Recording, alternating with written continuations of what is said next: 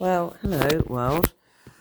I've actually retired to my sitting room and I'm just sitting here, just quietly contemplating life in the universe, looking at the rain absolutely pissing down.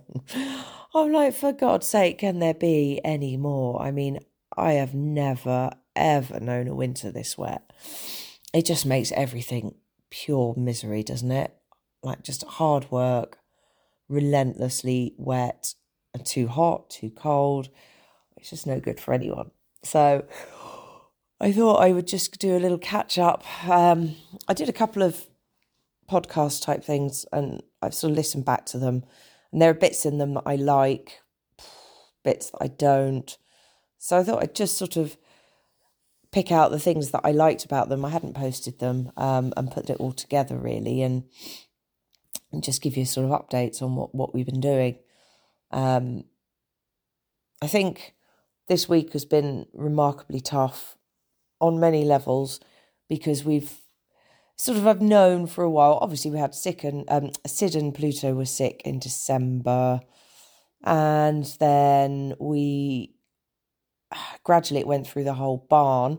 But the bloods had been normal. It was remiss of me not to keep running bloods because this time they got airway infection and then viral and coughing, which was different to what I've had before. Um, I was shocked to find some of the blood still viral on the Pluto and Bertie this week. Jolene's been under the weather. We thought she was viral, but she's not.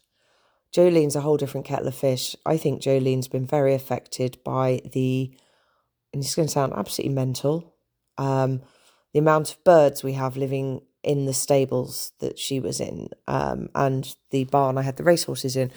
I, I'd go out in the morning to feed at half five, and there'd just be lines of sparrows on the stable partitions of those five outside boxes, and they have front and back door openings, big roof vents going up where they all seem to be nesting. So we're going to have to put nets up in the stables under the roof fence. They can't get in there to nest. But the amount of bird poo, they were pooing in her feed manger, in, in the water buckets. She actually got what a bird crapped on her face and it caused a burn, like a, a quite a, and it got bigger and bigger, the patch of skin and fur that came off of her face. Um, and I think she was really affected. You know, if you think how much air a horse takes in into its lungs at rest, let alone when it's galloping. It doesn't take much to irritate. It's a long airway. It doesn't take much to irritate it. And I think with Jolene, it went further than irritating her. I think it made her properly under the weather. And interestingly, her bloods were normal. Her trach wash didn't grow any bacteria, but it had mucus in it. Highly like that's an allergic reaction. It's allergens as opposed to a bacteria or virus. Um, so anyway, I obviously had that in the back of my head before we even did the trach wash. and Moved all the racehorses into the other barn where the old horses were. There are no birds in there at all, actually. Um, and if the swallows do nest, they nest on the outside, but nothing like the old barn where they nest everywhere. And the, I've never. It's funny. I was only saying a few months ago, oh, we don't see sparrows anymore. Oh, we do now because they all live here. They all live here in that barn and in those stables. Um, and birds do carry different funguses around with them. Um, and I think it really does affect horse. Some horses are quite allergic. So it is what it is. We've moved them and um, we'll see. Jolene's certainly a lot happier, but that's probably coincided with the pus coming out of her foot.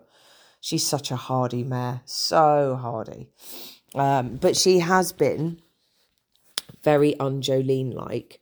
And that's how we knew she wasn't well because she has been actually quite kind and cuddly and sweet and lying down. And, you know, with Kenny and I, Jolene knows don't mess with them. You know, she'll see, oh, it's you two. Yeah, I'll pick my foot up for you. Yeah, no, you can put my rugs on without me taking your head off. Yeah, I mean, occasionally when you try and readjust her saddle, she'll have a go at biting you. Just Jolene. Jolene has always been the same. But when, like with the other staff or Sunday staff, it's like a game of, well, it's a sport for Jolene to hunt. she reads people's energy and she loves it. The minute she knows she's got you scared, she will capitalize on that and she just exploits it. And that's just her. And I think we don't give enough credit to horses' ability to read energy um, and the horse's ability to understand how people are feeling and their their reaction to our energy. Um, some like Jolene love a bit of sport. Some get scared if they know the rider or the person handling them scared, and they misbehave even more. Um, some take so much comfort from somebody who's calm. Well, nearly all horses take comfort from somebody who's calm, relaxed, laid back.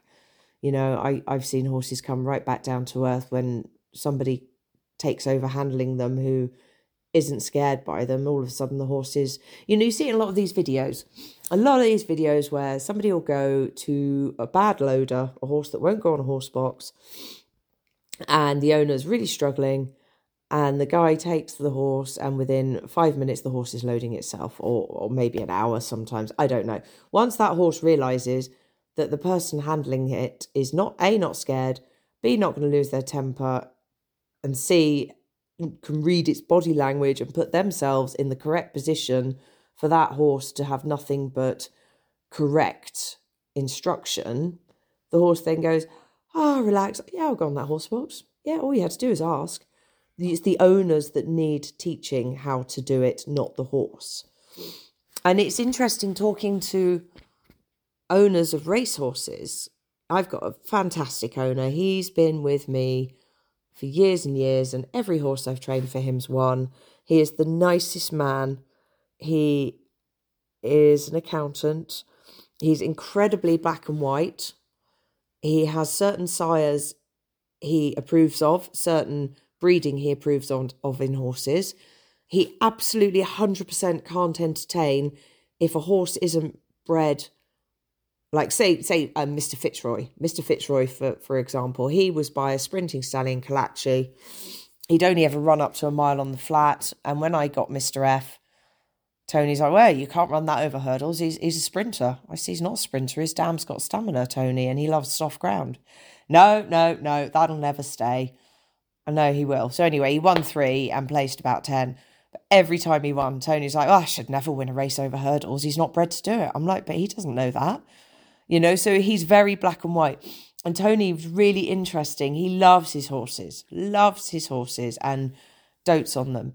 And it's really interesting how even somebody who loves horses so much, you from from my point of view with owners, you forget they love their horses, but they don't understand their horses particularly because they don't speak horse. You know, not many people do speak horse and and don't understand that some horses prefer being ridden one way and other horses prefer being ridden another.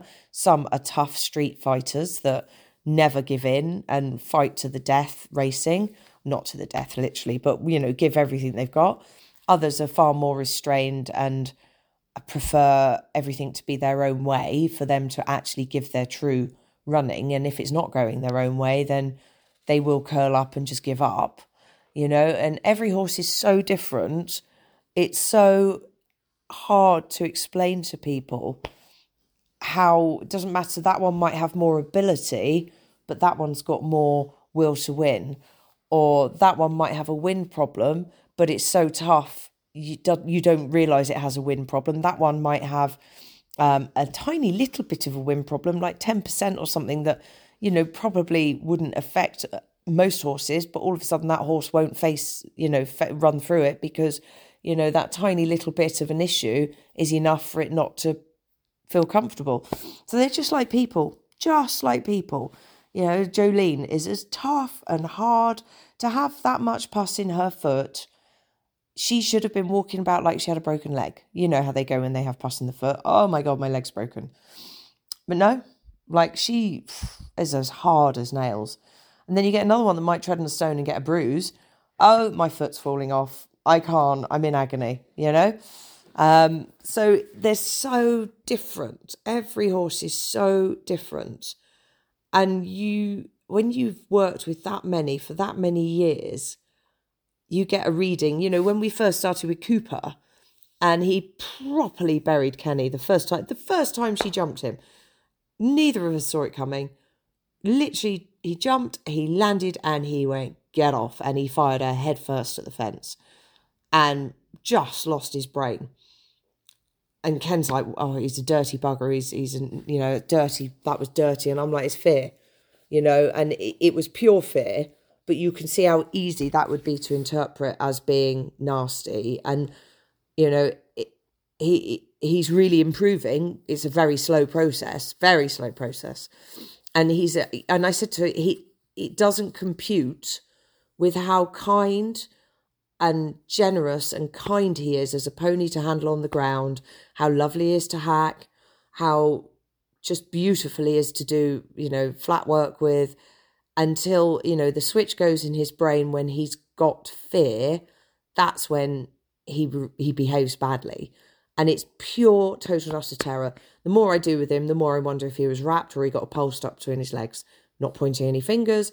I don't know. I can't change the past i knew he had an issue with poles when i bought him it was a very oh yeah well he's a bit difficult in the in the school every day it's like he's never seen a pole didn't really take it on board because i've never ever ever ever had one that i haven't been able to get jumping except this lad. And we can get him jumping, but every day you go back out, it's the same thing. Pure fear. But the good thing, we've got to the point now, Ken can put her leg on. And when he's saying, oh, I'm not sure, he doesn't lose his brain. So she can actually put her leg on and ride him forward and know that he's not going to land, bronk, and bury her, which is fair play to Ken, you know, because it's not nice.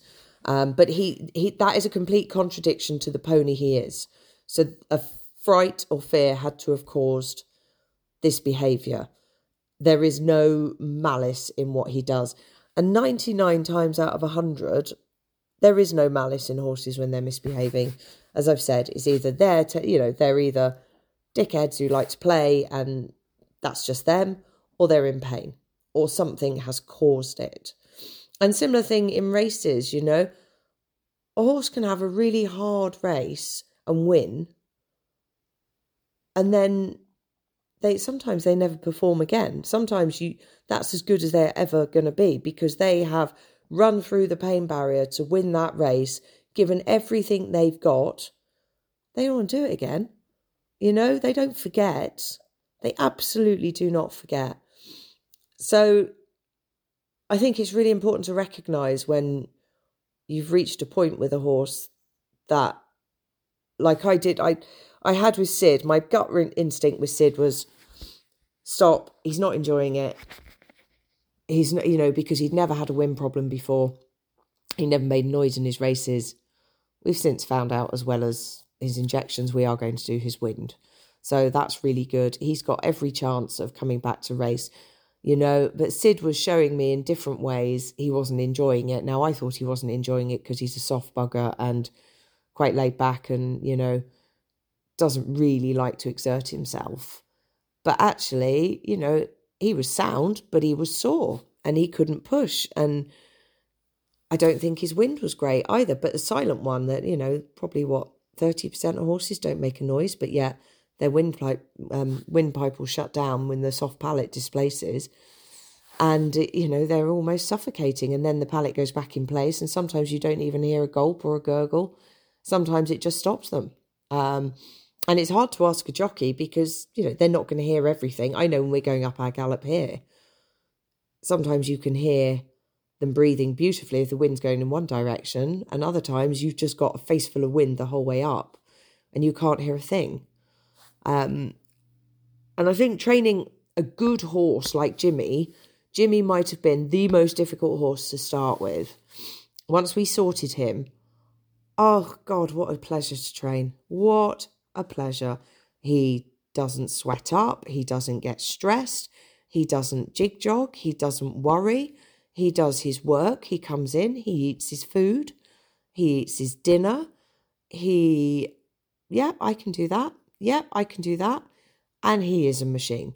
And to have, like they do say, good horse trains itself. Touch wood, he's sound. All right, he's had his little dislocated rib. God knows how that happened. Anyway, He's had his first canter back today and was absolutely fine. But he's just very, very straightforward. Same as Gerald. If Gerald hadn't had his atrial fibrillation, we bought him as a three year old, broke him, and he's made of iron, that horse. His legs, oh, fantastic. Joints, fantastic. Wind, just probably his palate went a little bit um, at the end before his last bout of atrial fibrillation, so we put a tongue tie on.